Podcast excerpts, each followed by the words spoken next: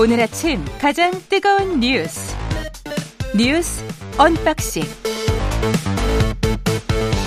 자 뉴스 unboxing 시작해 보겠습니다. 오늘은 확장판입니다. 민동기 기자 김민하 평론가 나와있습니다. 안녕하십니까? 안녕하십니까? 예 그리고 제가 오프닝에서 언급된 Morning Consult 있잖아요. 20개국 조사 그거는 3월 18일부터 14일까지 조사한 내용입니다. 참고로 말씀드리겠습니다. 그거는 뭐 국제조사긴 한데 또 여기는 또 한국이기 때문에 예.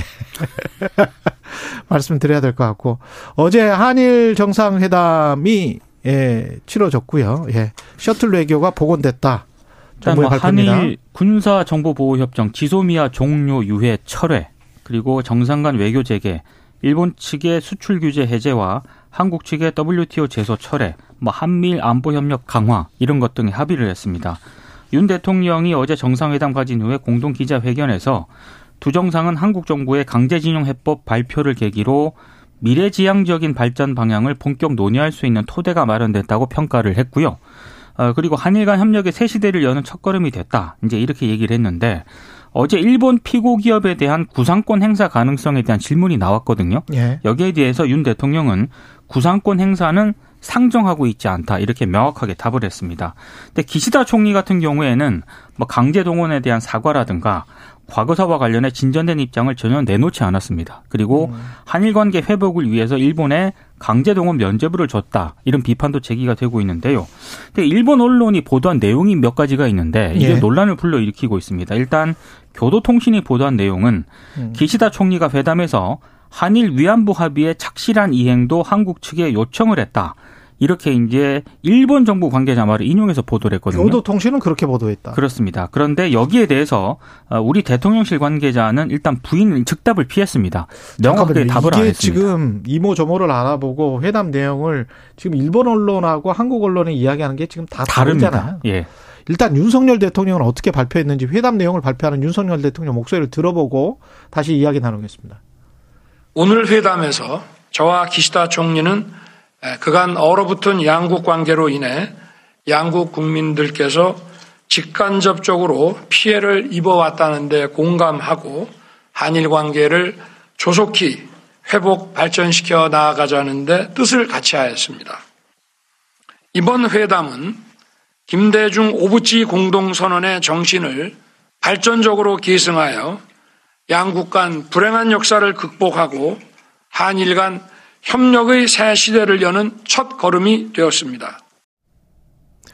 양국 국민들 모두를 향한 이야기네요. 네. 예. 근데 이제 다시 말씀을 드리면 음. 어, 이 외에도 이제 교도통신이 보도한 거는 회담에서 음. 기시다 총리가 한일 위안부 합의의 착실한 이행도 한국 측에 요청을 했다. 예. 이렇게 보도를 한 거고요. 여기에 대해서 이제 대통령실 관계자는 어 즉답은 일단 피한 상황입니다. 명확하게 답변을 하지 않았고요. 그리고 NHK가 보도한 내용이 또 있는데 예. 기시다 총리가 독도를 둘러싼 문제에서 일본의 입장을 전달했다 이렇게 보도한 내용이 있습니다. 그렇죠. 근데 여기에 대해서 대통령실은 독도 이야기는 언급된 적이 없다고 강하게 부인을 했습니다. 그리고 기시다 총리가 어제 공동 기자회견에서 2018년 해상 자위대 초계기 갈등하고요. 일본군 위안부 합의 등 남은 현안에 대한 질문을 받았거든요. 예. 이 질문에 대해서 기시다 총리는 지적한 점을 포함해서 과제나 현안에 대해서 속내를 감추지 않고 얘기해 나갈 계획이다. 이렇게 답을 했습니다. 그러니까 윤석열 대통령의 어떤 그런 기자회견 내용하고 일본 언론의 보도, 그 기시다 총리의 공동 기자회견 내용이 약간 온도차가 좀 느껴지는 그런 대목입니다. 그러니까 이걸 정상회담을 했는데 이제 어떤 것을 합의한 것이고 우리가 어떤 것을 얻은 것이냐라고 평가했을 때는 사실 성과 그렇죠. 뭐에 합의했는지 그리고 어떤 성과를 거둔 것인지는 뭐 알 수가 없게 돼버린 상황입니다. 사실 성과라고 하는 것은 지금 이제 말씀하신 수출 규제 조치를 해제했다라는 건데 그것도 이제 이 소위 말하는 반도체 산업 관련된 세 개의 품목에 대해서 그동안 여러 가지 절차를 까다롭게 적용해 왔던 거를 일단은 거둬들이는 것이고 포괄적으로 이제 이른바 white white list, 백색 국가라고 네. 하는 그러니까는 수출이나 이런 것에 있어서 우대 조치를 받는 그러한 국가로 양국 간에 이 복구를 해주기로 한 것이냐. 그건 이제 절차가 남아있기 때문에 합의가 안 된 거거든요. 그렇죠. 다만 이제 복구를 할 것으로 봅니다. 그러니까 일본 정부에서 내각에서 이거는 이제 결정을 해야 되기 때문에 뭐 복구를 하겠죠. 하지만 어쨌든 정상회담에서 이것이 명확하게 이제 합의된 형태로 언급되지 않은 것이다. 이걸 봐야 되겠고 나머지 문제 이제 강제동원 피해 배상 문제나 이런 것들은 지금 완전 완벽하게 일본이 주도하는 형태로 일본이 원하는 해결책으로 이제 결론이 났다라고 볼 수가 있는 것이고요. 제3자 변제를 우리가 하는 방식으로 이 기업의 일본 기업의 어떤 이 배상 책임을 대신 이제 어쨌든 이행을 한다라는 틀이 있지만 구상권을 청구하지 않는다라는 것을 몇 번에 걸쳐서 이렇게 못을 박아서 얘기했기 때문에 그럼 이것은 뭐 어쨌든 이 피해자들의 어떤 어 그 채권을 이 재단이 인수해서 소멸시키는 것처럼 실질적으로는 돼버리는 것이기 때문에 이것도 이제 어, 일본이 원하는 방식으로 이제 문제가 해소되는 방식이 이제 된 것이고 그리고 나아가서 이제 수출 규제 조치를 해제한 것도 사실 애초에 이제 수출 규제를 한 이유가 일본 정부는 공식적으로는 뭐 자기들이 일종의 이제 전략 물자를 관리하는 이런 부분들에 대해서 한국 정부가 어떻게 관리하는지를 잘 모르고 불투명하기 때문에 이 수출 규제 조치를 한 거다라고 주장하지만 뭐 여러 차례 말씀드렸듯이 최근에 아베 신조 전 총리의 회고록이나 이런 걸 통해서 보면은 그 속내는 어쨌든 우리 대법원 판결에 대한 보복 조치였다라는 것을 인정하고 있는 것이었거든요. 그러면 이 보복 조치 대법원 판결에 대해서 보복 조치한 것을 바로잡으려고 수출 규제를 한 것인데 사실상 우리가 일본에 가까운 방식으로 해법을 내놓음으로써 일본 입장에서 보면 바로 잡힌 거 아닙니까?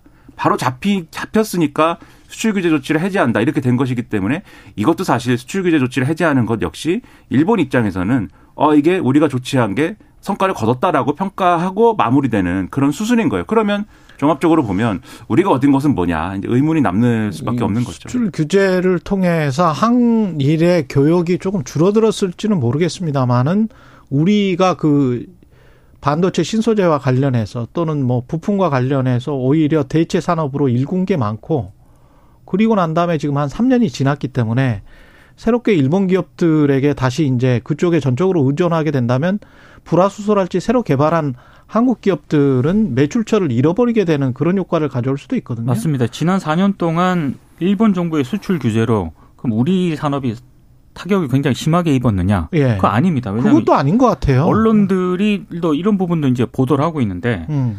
국내 기업들 같은 경우에는 소재 국산화의 일부 성과를 굉장히 냈거든요. 그럼요. 예. 그리고 지난해 말 기준으로요. 이른바 그 소부장 있지 않습니까? 소재, 부품, 장비 부문 수입액 가운데 일본산 수입액 비중이 15.1%로 역대 최저로 낮아졌습니다. 그리고 지금 한국 수출 의존도가 높은 일본 소재 기업들이 있지 않습니까? 일본 정부의 규제를 우회해가지고 아예 뭐 한국에 생산 공장을 세우기도 했고요. 그리고 기존 한국 공장의 생산 능력을 확대하기도 했거든요. 그러니까 이런 걸 따져봤을 때 냉정히 바라봤을 때 이번에 수출 규제 완화를 했다는 게 이게 궁극적으로 우리한테 어떤 도움이 되는 것인가 이거는 좀 냉정하게 볼 필요가 있는 것 같습니다. 전반적으로 다 사실 그런 거예요. 그러니까 지금 말씀하신 지소미아도 비슷한 거 아니에요? 그렇죠. 그러니까 수출 규제 문제 같은 경우에는 우리가 우리 자체 기술 개발도 하고 그다음에 뭐 제3국을 통한 다른 이제 수입처를 알아보기도 하고 그래서 이제 다변화했다 이렇게 평가하지만 사실 그렇 그러면 그 제3국의 이제 그러한 이제 어, 요 소재를 만드는 그러한 원료는 어디서 왔느냐. 그 사실 또 일본에서 왔다 뭐 이런 것이 있는 거거든요. 음. 그러니까 완전히 이제 수출 규제로 수출 규제에 있어서 그 품목들에 대한 일본의 영향으로부터 100% 우리가 자유로워진 상태도 아니었고. 근데 그렇다고 해서 수출 규제로 인해서 그 반도체 이 산업에 필요한 그러한 어떤 어, 품목들이 안 들어왔느냐. 그것도 아니고. 그냥 가불 관계가 바뀌었느냐 그러면 그것도 아니에요. 그렇습니다. 삼성전자나 SK 하이닉스의 쩔쩔 매매면서 오히려 공장을 이전하기도 했거든요. 그렇습니다. 일본 업체들이. 네. 예. 그렇죠. 그리고 지소미아도 지금 말씀하신 것처럼 그럼 지소미아가 그러면 지소미아 시스템이 그럼 없어졌던 거냐? 아닙니다. 있는데 음. 우리가 뭐 계속 이렇게 나오면 우리는 이거 종료할 거야라고 통보를 한 상태가 있는 것이지. 그렇죠. 지소미아는 작동을 해온 거예요. 그리고 그것 때문에 우리가 야 군서 위성이라도 빨리 개발하고 위성을 많이 쏴서 우리도 정보력을 자체적으로 확보하자는 노력을 지금 계속 해왔던 거 아닙니까? 그렇죠. 예. 그래서 종합적으로 보면 이게 말들이 정리된 것은 있는 거지만 서로 간에 해왔던 말들이 정리된 것은 있는 거지만 또 이 대통령실이 일부 얘기하는 것처럼 실질적으로 어떤 이익에 관련된 그러한 것들이 조정이 되었느냐 그건 또 의문인 그런 대목이 있고 그리고 이제 이러다 보니까 이제 많은 이제 오늘 뭐 보수 언론이라든가 또, 어, 이 보수적인 성향의 어떤 정치 세력들이나 이런 주장을 많이 합니다. 그러니까 앞으로 잘 될 것이다. 왜냐하면 이번에 어쨌든 이렇게 한일 정상 간에 밥도 두 번이나 먹으면서 어쨌든 관계를 개선을 했고 음. 앞으로 잘 될 것이다. 앞으로 기대를 걸어보자라고 하고 있는데 거기서 의문이 드는 게 바로 앞서 말씀하신 이 위안부 합의나 독도 관련해서 일본 언론이 보도하고 있는 바예요. 왜냐하면 한일 위안부 합의는 저 제 생각에는 기시다 우미오 총리가 어느 정도 언급을 언지를 했을 가능성이 있다고 보는 게 그 합의의 당사자입니다. 기시다 후미오 총리가 그렇죠. 그 당시에 외무상이었기 때문에 2015년에 그렇죠. 예. 그리고 이 한일 간의 관계가 악화된 어떤 기점이 어디냐를 주장을 했을 때 일본 측에서 주장하는 거는 우리가 이제 이 일본군 위안부 피해자 문제에 대해서 자기들 딴에는 나름대로 손을 내밀었는데 그것이 거절이 된 것이기 때문에 거기서부터 파탄이 시작됐다라고 평가하는 거거든요. 예. 그렇기 때문에 그 얘기를 했을 가능성이 높다고 보고 독도 문제는 지금 앞서 말씀하신 것 중에 기시다 총리가 속내를 이제 좀 감추지 않고 어, 현, 다양한 현안에 대해서 포괄적으로 이제 이, 이 얘기를 하겠다, 가감없이 얘기하겠다라고 말한 대목에 독도 문제도 포함이 된다라는 일본 정부 관계자의 이 해석이 있는 거예요, 지금. 그러니까 실제로 회담 자리에서 독도를 언급하지는 않았을 것인데 다만 일본 정부 관계자가 그렇게 얘기하고 있다는 거는 앞으로 이 문제도 한일 관계가 개선된다고 해서 양보할 의사는 없다는 거죠. 아니 아니 아니. 그거가 아니고요. KBS 뉴스 저 도쿄에서 그 박원기 특파원이 전달해 온 걸 보면 조금 더 있는 것 같아요. 왜냐하면 이 워딩을 보십시오. 공영방송 NHK 역시 기시, 기시다 총리가 위안부 합의와 착실한 이행을 한국 측에게 요구했고 독도를 둘러싼 문제에 대해서도 일본 입장을 전달했다고 보도했습니다. 네, NH가 이렇게 보도를 한 거예요. 그러니까 NHK는 일본 쪽에서 기시다 총리가 아, 위안부 합의 착실한 이행을 하라 한국 쪽에 요구했고 독도를 둘러싼 문제에 대해서도 이걸 어떻게 지금 일본 입장이 뭔지 일본 입장은 사실은 독도는 자기들 땅이라는 거잖아요. 그 입장을 전달했다고 보도를 했다는 것이고 이에 대해 대통령실은 일방 일본군 위안부 문제가 정상회담에서 거론됐는지 여부에 대해 논의는 강제 동원에 집중됐다면서 즉답을 피했습니다. 네. 이게 보도 내용이거든요. 독도에 이거, 는 조금 좀 이상해요. 지금 대통령실의 해명도 강제 동원 문제 집중됐다면서 집, 즉답을 피했다. 그러니까 뭐 이 정도만 그러니까 그 뒤에 예? 독도 문제는 언급이 없었다라고 또 강하게 부인을 했습니다. 그 뒤에 네, 그러니까 그러니까 제가 말씀드린 게 일본군 위안부 합의 문제는 어떤 방식으로든 직접적인 거론이 있었을 것으로 추정이 된다는 겁니다. 왜냐하면 대통령실 해명을 봐도 네. 강제징용 문제에 집중했다라는 것이지 집중하지 않은 의제에 일본군 위안부 피해자 문제가 포함돼서 가능성이 있는 거죠. 다만 독도 문제는 음. 직접적이 아니라 간접적으로 거명했을 가능성이 있는 것이 지금 대통령실은 독도 문제는 없었다라고 강하게 부정을 하거든요. 들은 적도 나올 리도 없다. 그렇죠. 그렇죠. 그다음에 이제 이야기한 게 강하게 부인한 거예요. 그다음에 NHK의 그 보도에 예. 구체적인 문 문구를 보면 일본 정부 관계자가 NHK에다가 이 회담에서 이런 얘기가 오갔다라는 걸 얘기해 준 것이고 그 얘기해 준 것에 요 이게 포괄적으로 이러한 저러한 이제 여러 의제를 이 제안을 어 이 거론을 한다고 한 게 이게 그 의미다라고 이제 해석을 해 준 거예요. 그러니까 어쨌든 이게 보여주는 바가 실제로 이 양국 정상이 사실 2차를 가서 긴밀하게 두 사람만의 어떤 시간을 가졌기 때문에 여기서 어떤 문제가 어떤 수위로 거론됐는지를 우리가 다 알기는 어렵습니다. 하지만 이러한 일본 언론의 보도가 보여주는 것은 앞으로 한일 관계가 개선되더라도 이러한 굉장히 중요한 문제에 대해서는 양보할 의사도 없고 앞으로 문제 제기를 포기할 의사도 없다라는 점에 있어서 그러면 이제 한일 간의 관계 개선이라는 게 어디까지를 가는 거냐 이 회담으로 그걸 장담하기는 이 앞으로 미래에 대해서도 어렵다라는 거죠 이게. 이게 개선이 되고 있는 건지 계속 더 꼬이는 건지는 잘 모르겠습니다. 우리만 이렇게 선의로 해석하는 거 아니에요? 선의만 해석을 그렇게 하는 경향이 있는 것 같고 예. 지소미아와 관련해서도요. 일단 몇 가지 우려가 나오고 있거든요.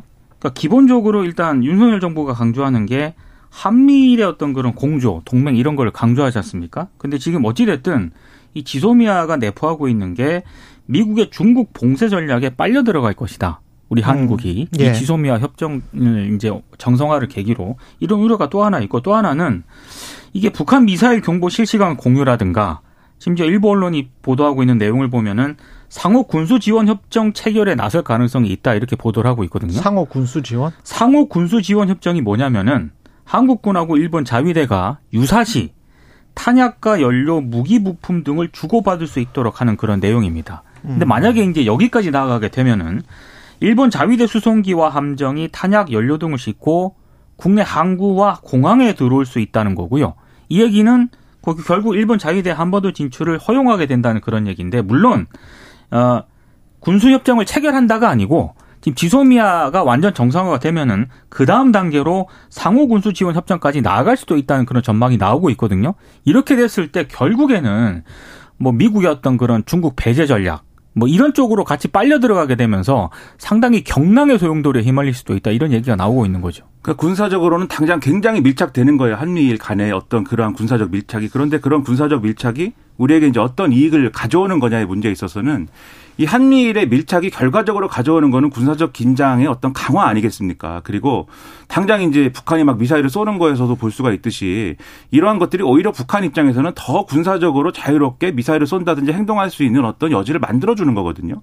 예를 들어서 이제 일본의 어떤 적기제 반경 능력에 대해서 어제 말씀드렸는데 이 적기제 반경 능력이라는 게 윤석열 대통령도 그렇게 얘기를 했습니다만 북한이 미사일을 쏘는 게 일본 본토에 떨어질 것 같으면은 자기들이 반격할 수 있다 사전적으로 이게 적기지 반격 능력의 핵심이에요. 근데 그게 예를 들면은 그 반격을 하기 전에 여러 가지 사정을 뭐 알아보고 북한의 의도를 다 파악하고 실제로 미사일을 쐈을 때 일본 본토에 떨어지는 것이 과학적으로 증명이 되는 것까지 다 고려하면 그게 말이 안 되겠죠. 왜냐하면 그걸 하고 있는 동안 미사일을 쏠 수 있는 것이니까. 그렇죠. 그러면 우리 의사에 반해서 사실 그러한 군사 행동이 이루어질 가능성도 있는 것인데 그렇게 되면 그러한 그렇죠. 군사 행동이 이루어질 때 가장 먼저 타격받는 것은 어디냐? 일본이 아니고 사실 우리입니다. 그것은. 한국이죠. 그러면 네. 이런 어떤 정세의 형성이 우리의 국익에 어떤 이득이 있는 것이냐는 추가로 설명돼야 될 부분이고 국민들을 설득해야 될 문제인데 지금 이 제3자 변제도 그렇고 한일 정상회담까지 이르는 과정도 그렇고 그 결과에 대해서도 물론 이제 대통령이 돌아와서 설명을 하겠지만 이런 문제는 별로 이제 어떤 국민들에 대한 설득이나 야당에 대한 뭐 접기나 이런 것조차도 없이 진행이 막 된 거거든요. 그리고 어제 이제 그러면 이제 이것에 대한 어떤 정당성을 부여하기 위해서 정경련하고 계의단련이 또 기금 그이 만드는 거 있지 않습니까? 그것도 어제 발표를 했는데 내용을 보면은 어느 기업이 어느 일본 기업이 돈을 내는 것인지 이 기금에서 어떤 사업을 하는 것인지 이런 내용도 전혀 준비된 것이 없어요. 음. 계의단련하고 정경련이 그냥 발표를 우린 앞으로 이런 돈을 모으기로 했습니다만 발표를 한 것이지. 그럼 이것은 굉장히 급하게 졸속적으로 추진이 된 것이고 그 핵심은 일본의 선의에만 기대서 이렇게 우리가 많이 해주면 일본도 뭘 해주리라라는 그러한 기대만을 가지고 이루어진 협상이 아니냐 이런 비판을 피하기가 어렵다라는 겁니다. 게다가 뭐 장학금 수혜 대상자들도 누군지는 모르겠고요. 그렇죠. 그렇죠. 그리고 밀본은 아주 유명한 뭐 무무성 장학금이라는 게 수십 년 동안 존재를 해왔고 네. 그것 때문에 이제 혜택을 받아서 일본에서 어. 잘 공부를 했었던 한국 학생들도 있고 그래서 이미 기존에 장학재단이나 이런 것들이 있고 그런 혜택을 받고 있는 학생들이 한국 학생들도 있고 또 역으로 또 일본 학생들도 한국에 많이 오고 있는데 네. 그러면서 장학금을 받고 있는데 이게 어떤 다른 의미가 있다는 건지는 판단을 해보시기 바랍니다. 참 잘 모르겠습니다. 그리고 구체적으로 예. 지금 어제 장학금을 주겠다는 건지조차도 사실 정확하게 언급이 안 돼 있어요. 그래서 예. 일각의 기대는 강제동원 피해자들의 후손들에게 혹시 이렇게 좀 간접적으로 지원하는 방식이면 그것도 의미가 있지 않겠느냐라는 선의의 해석을 또 하려고 했는데 그 내용이 또 없습니다. 그런 내용이 아무것도 없는 거예요. 그러니까 졸속적이다. 이 비판을 피할 수가 없다는 겁니다. 그리고 자꾸 우리가 북한에 대한 억제력만 생각을 하는데 우크라이나랄지 유럽에서 일어나는 상황 그- 그리고 중국과 대만 이쪽 문제에 우리가 부담을 갖고 더 빨려 들어가게 되는 상황으로 계속 가고 있는 것 같아가지고 그렇죠. 그것도 좀 정부가 잘 생각을 해보시기 바랍니다. 날씨와 교통 정보 듣고 다시 돌아오겠습니다. 네, 뉴스 unboxing 다시 시작하겠습니다. 김민하 평론가 민동기 기자와 함께 하고 있습니다. 윤석열 대통령이 어제죠. 이거 주 60시간 이상은 무리다. 이거 좀 다시 재검토하라. 이런 이야기를 했다는 거죠. 그러니까 지금 연장 근로 포함해서 주 최대 60시간 미만이 돼야 한다. 음. 이런 취지로 보완을 지시했다라고 하는 건데요. 지금 정부가 보완 과정을 거치고 있지 않습니까? 그러니까 가이드라인으로 좀 작용하지 않겠느냐 이런 전망이 나오고 있습니다. 근데 어찌 됐든 의견 수렴이라든가 사전 조율 미비 등을 노출해서 정책 혼선에 대한 비판을 좀 피하기가 어려울 것으로 보이는데요. 이게 입법 예고했던 상태 아닙니까? 아, 그렇습니다. 지금 예. 골격이 잡혀가지고요. 3개월간 정부가 사실상 논란을 방치했다가 그 뒷북 보완에 나선 것 아니냐라는 그런 지적도 주 나오고 있고요. 69시간을 찾아보니까 지난해 여름 6월부터 나왔던데 그렇습니다. 이게 언론 보도에 예. 아, 그리고 일단 어 이게 이제 대통령이 보완 지시를 하긴 했습니다만 그래도 지금 뒷북 보완이라는 그런 비판을 받을 수밖에 없는 게 원래 이 정부 안의 뼈대가 미래노동시장 연구회가 지난해 12월 발표한 권고안을 토대로 했거든요. 맞아요. 그러니까 당시 발표 당시부터 이 주 최대 69시간 노동을 허용하는 안이었거든요. 음. 그래서 이것 때문에 주요 쟁점으로 부상이 됐고 발표가 되자마자 야당과 노동계가 이거는 좀 말이 안 되는 거다라고 비판을 해왔는데 지금까지 이 비판에 대해서 그러면 정부가 이건 뭐 제대로 못 들었다는 그런 얘기인지 아무튼 고용노동부가 대통령은 몰랐다는 이야기인지 뭐 그런 네. 부분까지도 일단 포함해서요. 고용노동부가 이거를 굉장히 전격적으로 지금 의욕적으로 추진을 하다가 대통령의 보안 지시를 받고 사실상 지금 멘붕 상태에 빠졌다 이런 보도까지 나오고 있습니다. 그러니까 이게 이런 뭐 보안 프로세스라는 게 지금 말씀하셨듯이 정부와 대통령실과 여당이 보조를 맞춰서 만약에 미래시장 노동연구회의 그 결론이 그러한 무리라고 하면은 보조를 맞춰서 무슨 서로 소통해 가면서 일관된 대응을 해야 되는 게 첫 번째로 필요한 일 아니겠습니까? 근데 바로 그 직전까지 여당, 정부 여당에서 해온 얘기는 이, 그, 이 인터넷상에 도는 기절 시간표가 있어요. 그게 69시간 노동을 하게 되면 하루 종일 일하다가 집에 가가지고 그렇죠. 기절하고 주말에 네. 기절하고 뭐 이런 표가 있는데 하루에 한 열한 한 시간 정도 일하는 거니까요. 주 그렇죠. 5일 따졌을 때. 그게 예. 그게 가짜 뉴스다가 일관된 기조였습니다. 정부 여당에. 그리고 주 69시간을 뭐 적용할 때 그게 왜 가짜 뉴스냐면은 그렇게 기절하는 주도 있지만 이후에 한 2주 정도는 또 논다. 아주 그 탈퇴근하는 주다. 이거를 없애고 앞에만 강조하는 거는 가짜 뉴스다. 이랬는데 대통령실이 뭐 아, 대통령실이 한마디 하고 나서 막 우왕좌왕하면서 이게 MG 소위 소위 말하는 MG 노조 아마 그분들은 본인들을 MG 노조라고 안 부를 텐데 새로 고친 노동자 협의라고 있지 않습니까? 그분들까지도 반대한다 뭐 이렇게 얘기가 되니까 갑자기 거기에 50대도 있어요. 맞아요. 그렇죠. 네. 갑자기 얘기가 이렇게 막 굴러가기 시작하는 거예요. 이게 그래서 언론들이 왜 이러나 분석을 나름대로 하고 있는데 최근에 여론조사나 이런 것들을 잘 보면 정부가 어쨌든 지지율의 하락을 감수하고 밀어붙이는 이 강제동원 피해 배상 문제 여기와 관련돼서 이 해법과 관련된 20대 이 20대에서 30대 초반까지 젊은층 지지율은 그렇게까지 하락은 안 했다. 이렇게 보지만 주 69시간이다라고 하는 문제에 대해서는 지지율 하락에 어떤 이유가 되고 있다. 그렇다면 앞으로 뭐 뭘 하든 간에 이 고령층은 일단 어쨌든 현 정권에 대한 지지세가 이제 상당히 강한 것이고 음. 젊은 층이 여기에 호응해 줘야 나름대로의 이 명분이 생기는데 젊은 층의 지지 없이 여러 가지 과제들을 정부가 추진하려고 하면 이 문제에 걸림돌이 되지 않겠느냐. 그럼 60시간이라는 그 숫자는 어떻게 나온 거예요? 그것도 사실 기준이 없는 거죠. 그러니까 이게 69시간은 아까 학자들이 이야기를 공고를 했죠. 한 거라며요. 네. 그 정도까지는 음.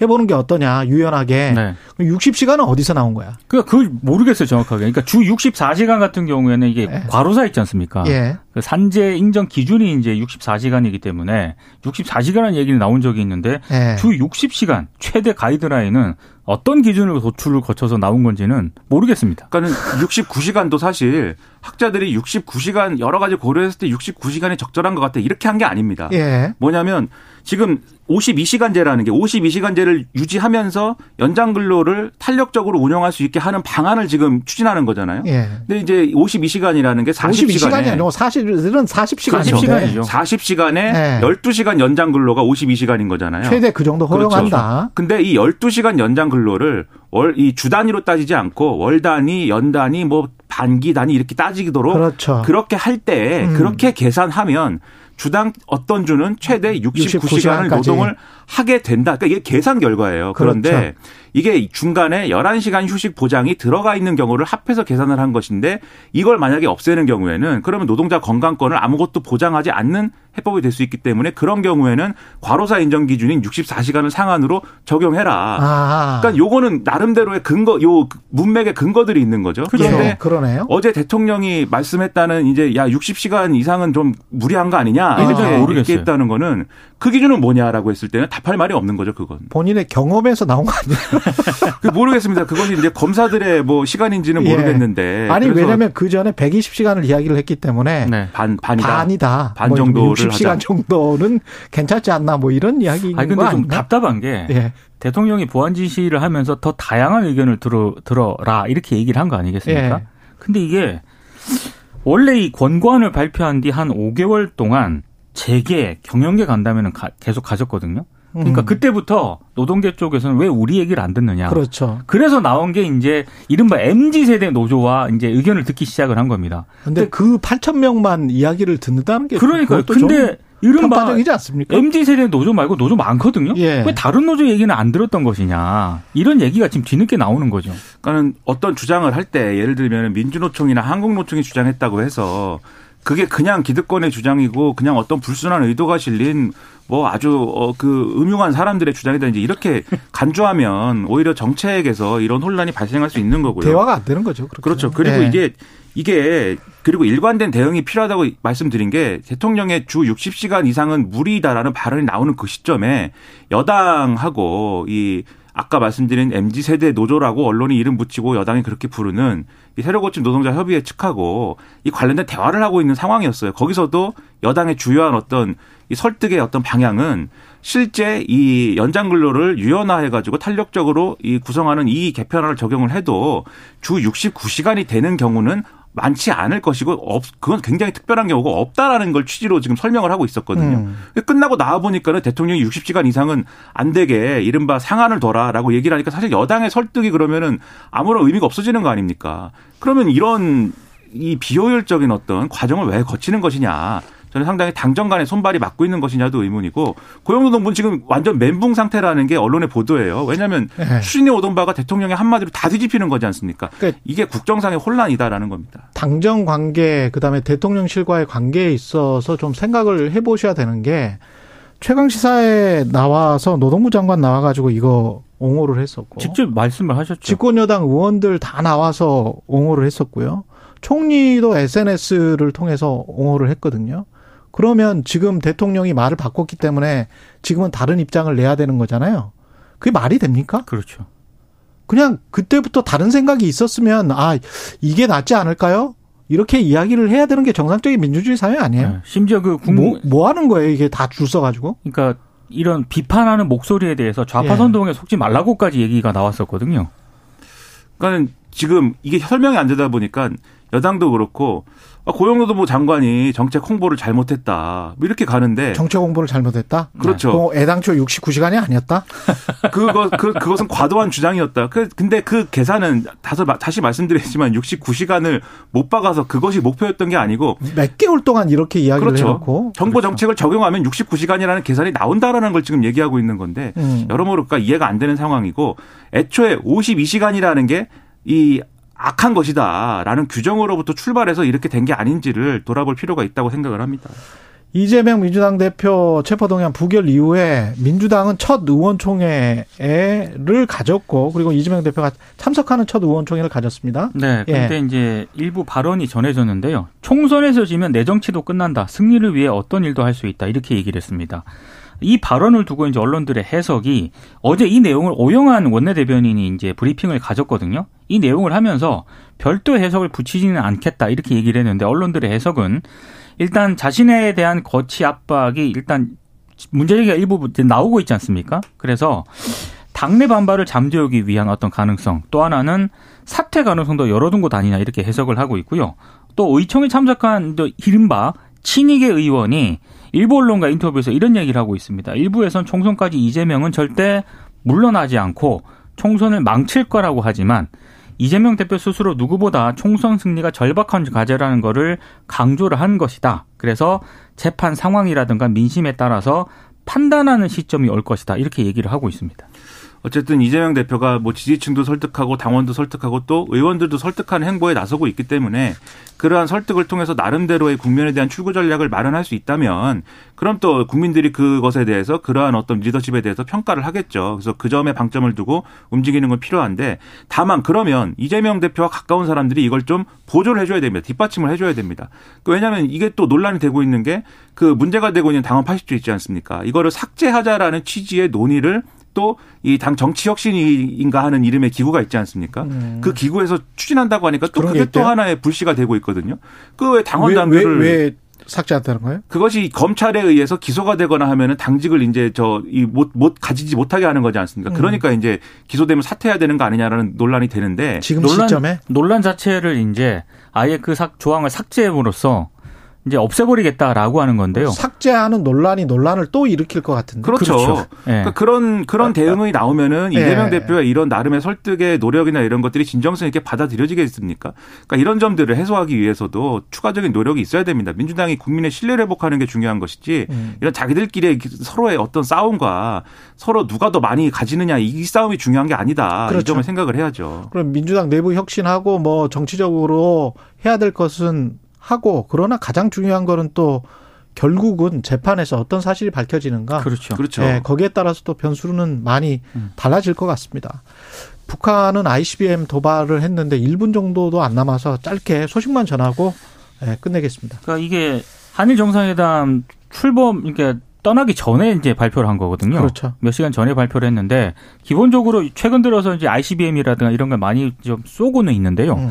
이건 한일 정상회담을 겨냥한 것이다라고 하는 게 우리 합참 합참의 분석입니다. 쏘고 싶은데 이게 뺨 때려준 결과가 그렇죠. 됐다 이렇게 예. 생각이 됩니다. 예, 여기까지 듣겠습니다. 지금까지 민동기 기자 김민아 평론가였습니다. 고맙습니다. 고맙습니다. 잠시 후 2부에서는 양기호 성공회대 일본학과 교수와 한일 정상회담 짚어보고요. 예, 국민의힘 신임 수석 대변인 유상범 의원 만납니다.